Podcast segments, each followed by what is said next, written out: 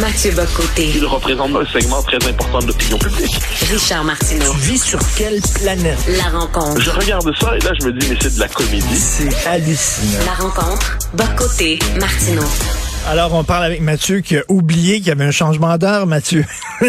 Hello! Oui, ben, en fait, le changement d'heure ici, c'est dans une semaine. Donc là, quoi qu'il Ah. en soit, ça va, ça va, je m'adapte. OK, donc, euh, vous avez pas changé d'heure, mais on a changé d'heure, Oui, effectivement. donc il y a toujours un décalage d'une heure dans le changement d'heure, donc ça se fait euh, pas d'une heure, quasi juste d'une semaine. Donc dans une semaine, nous aurons de nouveau six heures de différence, mais aujourd'hui, c'est cinq. OK, parfait. Euh, écoute, Mathieu, je sais pas si tu as vu cette vidéo-là que les Ukrainiens ont fait, qui montre Paris euh, bombardé, parce que, bon, en Ukraine, bien sûr, on veut que euh, euh, ça soit déclaré un no-fly zone, c'est-à-dire pour interdire aux avions militaires russes de survoler le territoire ukrainien. Euh, la communauté internationale ne veut pas parce qu'elle dirait, dans les faits, ce serait comme euh, une déclaration de guerre à la Russie. Et là, euh, pour encourager justement euh, les Occidentaux à, à, à- à permettre le no-fly zone, à instaurer le no-fly zone, on a dit, ben si c'était à Paris que ça, ça, ça se passait, cette guerre-là, et ça donne froid dans le dos de voir ces images-là.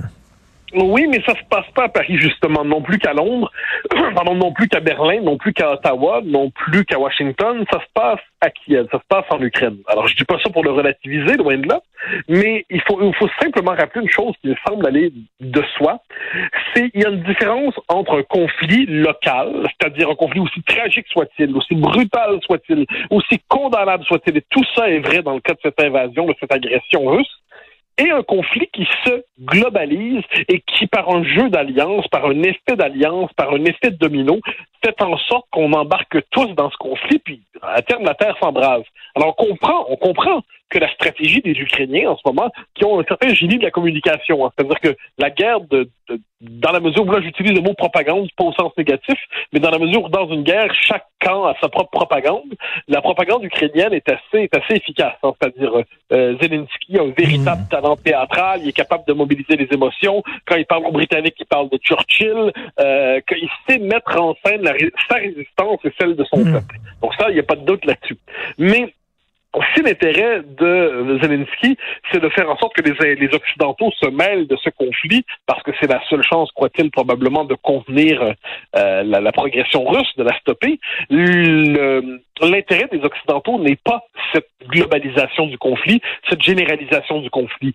Tout l'intérêt des Occidentaux, je crois, c'est A, d'éviter la généralisation du conflit, et B, d'être capable de trouver une solution diplomatique euh, dans les circonstances. Alors, alors tu, tu faisais référence à cette vidéo. Elle est d'une efficacité redoutable pour convaincre, justement, de regarder, ça pourrait vous arriver à vous. Mm. Mais c'est à ce moment-là qu'il faut savoir distinguer, je dirais, le, le génie euh, communiste, tu l'efficacité de la propagande de, de Kiev, et de l'autre côté, le fait qu'on ne saurait fonder la politique internationale sur les élans de l'émotion, aussi noble, aussi pure, aussi généreuse soit cette émotion. Ce n'est pas ainsi qu'on mène une politique internationale. Je le dis en sachant, puis je le, je le constate depuis deux, trois semaines, deux semaines, quand on dit ça, on a des gens qui nous disent Ah, mais vous êtes insensible à ce qui arrive dans une maternité. Vous êtes insensible au sort des civils. Vous êtes insensible aux violences de Vladimir Poutine. Bien sûr que non. Bien sûr que non. Mhm. C'est-à-dire, On condamne tous ça sans la moindre nuance, et puis on, on adhère à une différentes formes de sanctions pour pousser le régime russe à stopper son invasion, ou du moins à entrer à des négociations sérieuses. Mais ne- on peut être absolument bouleversé par tout cela sans croire que la meilleure chose à faire pour la planète, c'est courir vers le conflit généralisé en puissance nucléaire. Et ça, je pense que c'est cet esprit de, nuance qui nous manque quand même depuis deux semaines. Et euh, Mathieu, ni toi et moi, euh, on sait ce qui se passe dans la tête de Vladimir Poutine. Bon, on va supputer, là, on, on jase, là, mais selon toi, ton feeling, ce que tu lis euh, de, de, de proches de Poutine, d'experts, de diplomates et tout ça, est-ce qu'il rêve d'un conflit généralisé, Poutine? On dirait, là, il vient de frapper, là, ce matin, euh, près des frontières polonaises, là. Ah ben absolument. C'est drôle tu dis ça. Moi, de- depuis, euh, dès les premiers jours du conflit, j'ai relu un écrivain que j'aime beaucoup qui est Roger Caillois. Roger Caillois, un peu oublié aujourd'hui, mais qui avait écrit dans un livre Instinct et Société sur le concept de vertige. Puis il disait le vertige, c'est simplement ça, c'est ça, lorsque l'homme s'enivre à la possibilité du pire, lorsqu'il est tenté de franchir les portes de l'enfer. Et tu me diras, c'est un langage exagérément métaphorique, mais je pense que ça décrit quand même un état d'esprit, c'est-à-dire quand on entre dans une situation d'exception, l'homme peut quelquefois euh, vouloir rendre possible ce qui semblait absolument interdit. Il y a une jouissance dans la transgression des tabous. Or, si on va chez Vladimir Poutine, je pense que ce qu'il veut, dans la mesure où on peut le comprendre, dans la mesure où, évidemment, tout ça n'est que spéculation, il veut restaurer l'Empire russe, il veut montrer qu'il est prêt à aller jusqu'au bout, il veut montrer qu'il n'est pas faible, il veut montrer qu'il aura fait ce qu'il faut pour reconstituer la souveraineté impériale russe dans la région du monde calassienne. Je ne crois pas qu'il veut évidemment aller au conflit nucléaire généralisé, qui serait évidemment euh, une forme de fantasme d'anéantissement, mais je crois qu'il est prêt euh, pour ce que j'en comprends, à aller jusqu'à l'usage des armes nucléaires tactiques pour dire regardez jusqu'où je peux aller. Par ailleurs, depuis deux semaines et demie, alors je, je, je lisais depuis longtemps, évidemment pas en russe, euh, j'aimerais bien, mais j'ai pas ce talent, mais je lisais depuis longtemps les penseurs, euh, appelons ça les penseurs stratégiques politiques russes, les textes qui nous parvenaient d'un côté de soit en français, soit en anglais. Et j'étais fasciné par le, appelons ça la part apocalyptique dans la pensée politique russe. Alors, la part apocalyptique dans nos sociétés, c'est normalement dans les marges. Ou alors c'est dans des discours, mais qui sont pas guerriers, les discours écolos, tout ça. Ou mais, euh, mais des gens qui ont une passion pour l'apocalypse sur le mode rédempteur, c'est normalement des gens qui n'ont pas l'oreille du pouvoir. Or, or, moi, ce qui m'a frappé, euh, lisant cela depuis quelque temps, par exemple, un texte traduit sur le site Le Grand Continent, une revue tout à fait intéressante pour suivre l'actualité, eh bien, un des proches conseillers, un idéologue du poutinisme, appelons ça, le, je le dis à la blague, mais le Steve Bannon de Poutine, euh, hmm. proche conseiller de Poutine, euh, explique que, eh bien, oui, il faut accepter la possibilité d'un affrontement qui irait jusqu'au jusqu'au bout de lui-même. On aura un isolement absolu. Euh, il y aura des, des dévastations, mais c'est peut-être le prix à payer pour restaurer la puissance russe. Si on lit un texte de François Stom sur le site d'Esque Russie, d'Esque Russie, c'est un site bon, très, très, très, très anti-Poutine, ce qui est plutôt normal. Quelquefois anti-russe en tant que tel, ce qui est autre chose? Mais bon, anti-Poutine, retenons l'essentiel, c'est un site avec une vraie, vraie, vraie charge, mine d'informations. Il y a un texte de François Stom qui retrace dans le débat public russe, dans le débat public russe, des, la tentation apocalyptique chez des gens qui sont, appelons ça des intellectuels normaux, des gens qui occupent l'espace que Jean-François Lisée occupe dans l'espace public québécois. J'entends par là pas des, euh, je, vais, je les mets évidemment pas, je, ils pensent pas du tout la même chose. Mmh. Je veux dire, c'est des gens aussi normaux que Jean-François Lisée est normal chez nous. Mmh peuvent dire, peuvent confesser des pensées apocalyptiques sur le monde. Certes, le monde brûlera, mais on est prêt à aller jusqu'au bout. Et en dernière instance, la langue russe et la, mm. culture russe et l'empire russe redeviendront l'empire universel. Et là, je dis pas que je dis pas que Poutine pense à ça. Je dis que dans une société où de telles pensées peuvent s'exprimer dans l'espace public, ça nous en dit beaucoup sur certains ressorts culturels qui nous échappent nous à l'Ouest. Mais c'est intéressant ce que tu dis euh, parce que les, les Russes c'est un peuple mystique, hein. Comme les Indiens, les Indiens c'est un peuple mystique. Les Russes euh, moi, tu sais que j'aime beaucoup le cinéma, mais le cinéma russe est un cinéma très mystique. Je veux dire, Andrei Tarkovsky, qui est un cinéaste russe, est probablement le cinéaste le plus mystique de l'histoire du cinéma. Donc, il y a un côté Rasputin, euh, parlant, pensons à ça. Euh, tu il y a un côté effectivement euh, apocalypse, là, comme tu dis. Oui, ben, ben, ben absolument. Pense, à des auteurs, moi, des, auteurs que j'ai aimé lire. Alors, c'est pas mon univers mental, mais j'ai aimé les lire pour comprendre un système mental qui est pas, pas juste une autre pensée, mais une autre, un autre système mental. On peut penser à Soloviev, on peut penser à Berdiev, on peut penser à quelques autres auteurs, on peut lire Dostoevsky et ainsi de suite, mais chez des, chez des, des figures relativement contemporaines, début 20e, Berdiev et euh, euh, Soloviev sont des auteurs qui ont justement, qui envisagent politiquement, appelons ça, la possibilité de l'apocalypse. Alors, nous, occidentaux, attendris, euh, soucieux de nos droits, avec raison, devant une pensée sur le mode apocalyptique, on se dit, mais qu'est-ce que c'est que ça exactement? Mhm. Il faut voir qu'on est donc dans une culture qui manifestement a un ressort mystique. Alors là, je vois très bien tous les spécialistes de la déconstruction nous dire, oh là là, vous, vous, vous, vous, vous nous ramenez des préjugés sur les Russes.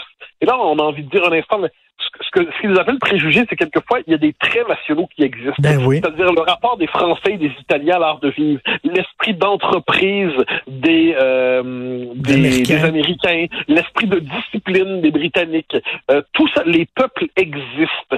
Et il, il- il- il- c'est un fait qu'il y a une tentation, appelons ça, mystique et apocalyptique qui est présente dans la culture russe. Euh, et ayant cela à l'esprit, sachant que c'est présent dans l'espace public, sachant que ça informe des décisions politiques, eh bien, ça permet de comprendre jusqu'où ils peuvent aller. Or, il y avait un texte assez intéressant dans Le Monde aujourd'hui, euh, de, je crois que c'est Piotr Smolnar, ou je, je prononce probablement mal, qui est le correspondant du Monde à Washington, qui dit, sachant qu'on s'est à peu près tous trompés sur l'invasion de l'Ukraine, c'est-à-dire tout le monde imaginait qu'il prendrait euh, les- les- l'Est de l'Ukraine, mais qui imaginait vraiment une invasion d'une telle envergure? Eh bien, il dit aujourd'hui, ce qu'on doit prendre pour acquis, c'est que ce qui nous semble être le pire doit être. Quand Mais- on se met dans la des Russes, c'est vu comme le plus audacieux. Et donc, prenons au sérieux tout nos- ce qui nous semble le pire de notre point de vue. Mettons-nous dans, la tête- dans la tête des stratèges et généraux russes et disons pour eux, Mais- c'est la prochaine étape possiblement pour nous casser. Et il y a d'autres gens qui disent, tu parlais de Jean-François Lisée, justement dans le devoir, Jean-François dit, on exagère la menace nucléaire, le risque nucléaire. C'est pas vrai que Poutine se promène avec une valise, avec un bouton dans la valise. Il doit, euh, ils sont trois, quatre personnes à prendre la décision. Il faut qu'il convainque les autres. C'est pas vrai qu'il va appuyer sur le bouton. Donc, je- on sait Bah, pas, moi, là. Je, ne- moi, j'ai non seulement de, de l'estime, mais j'ai beaucoup d'amitié pour Jean-François Lisée, mais on conviendra d'un désaccord là-dessus. Je préfère prendre au sérieux la menace nucléaire d'un homme qui vient d'envahir l'Ukraine avec des divisions blindées, des tanks, des avions et qui bombarde à 3 kilomètres de la Pologne, plutôt que ne pas prendre au sérieux sa menace. Question de prudence. Puis ensuite, je t'avouerai que je suis toujours amusé par cette formule que on, nous, les Occidentaux, on doit réagir. Qui sont les Occidentaux qui doivent réagir à Poutine?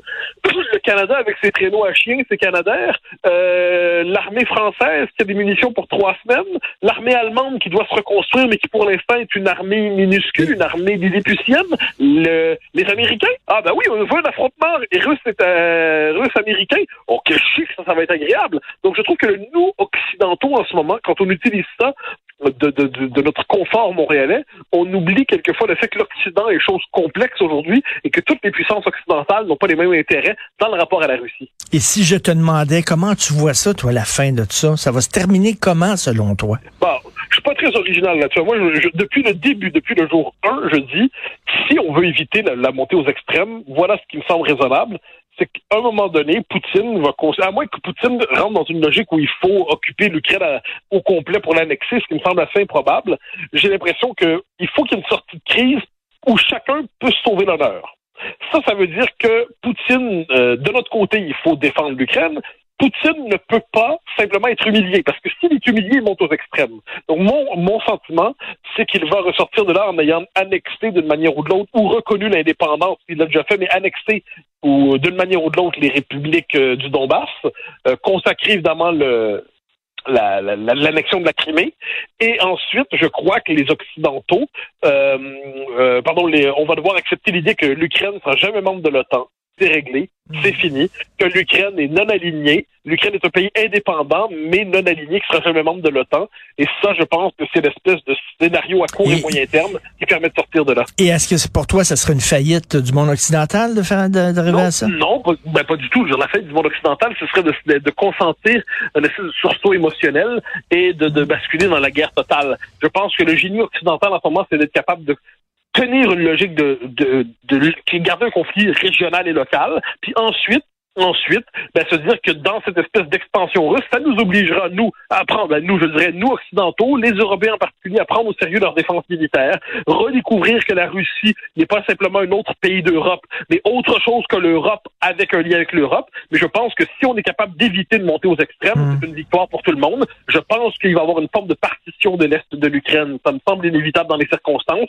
Je pense que l'Ukraine va continuer d'exister comme État indépendant en évitant sa destruction euh, globale sur le mode de la Tchétchénie. Je pense que pour les Ukrainiens, c'est une victoire que de restaurer leur indépendance puis d'éviter le, le, le, le- le désastre de leur pays, le, le fait de, de, de- forme de rasage, d'écrasement sur le mode tchétchène.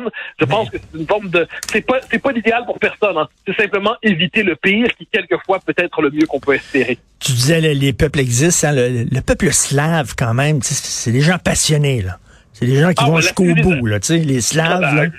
Je, je, je recevais récemment Jean-François Colosimo, qui est un remarquable expert du monde slave, et il dit, les, euh, je le recevais à mon émission, il me disait les Slaves sont portés par une chose qui nous échappe, la tentation de l'absolu. Oui, Euh, oui, c'est ça. Et ça, il faut, faut la, la tentation mystique. Il faut, c'est dur à comprendre. C'est dur- l'esprit humain configuré à travers de différentes manières et la connexion avec l'absolu, la passion mystique est plus forte euh, dans le monde slave que dans le monde protestant et le monde occidental globalement et le monde catholique.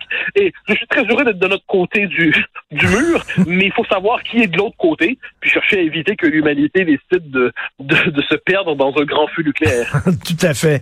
Merci beaucoup. Toujours un plaisir, Mathieu. À demain. Bonne journée. grand plaisir. Salut. Bye bye.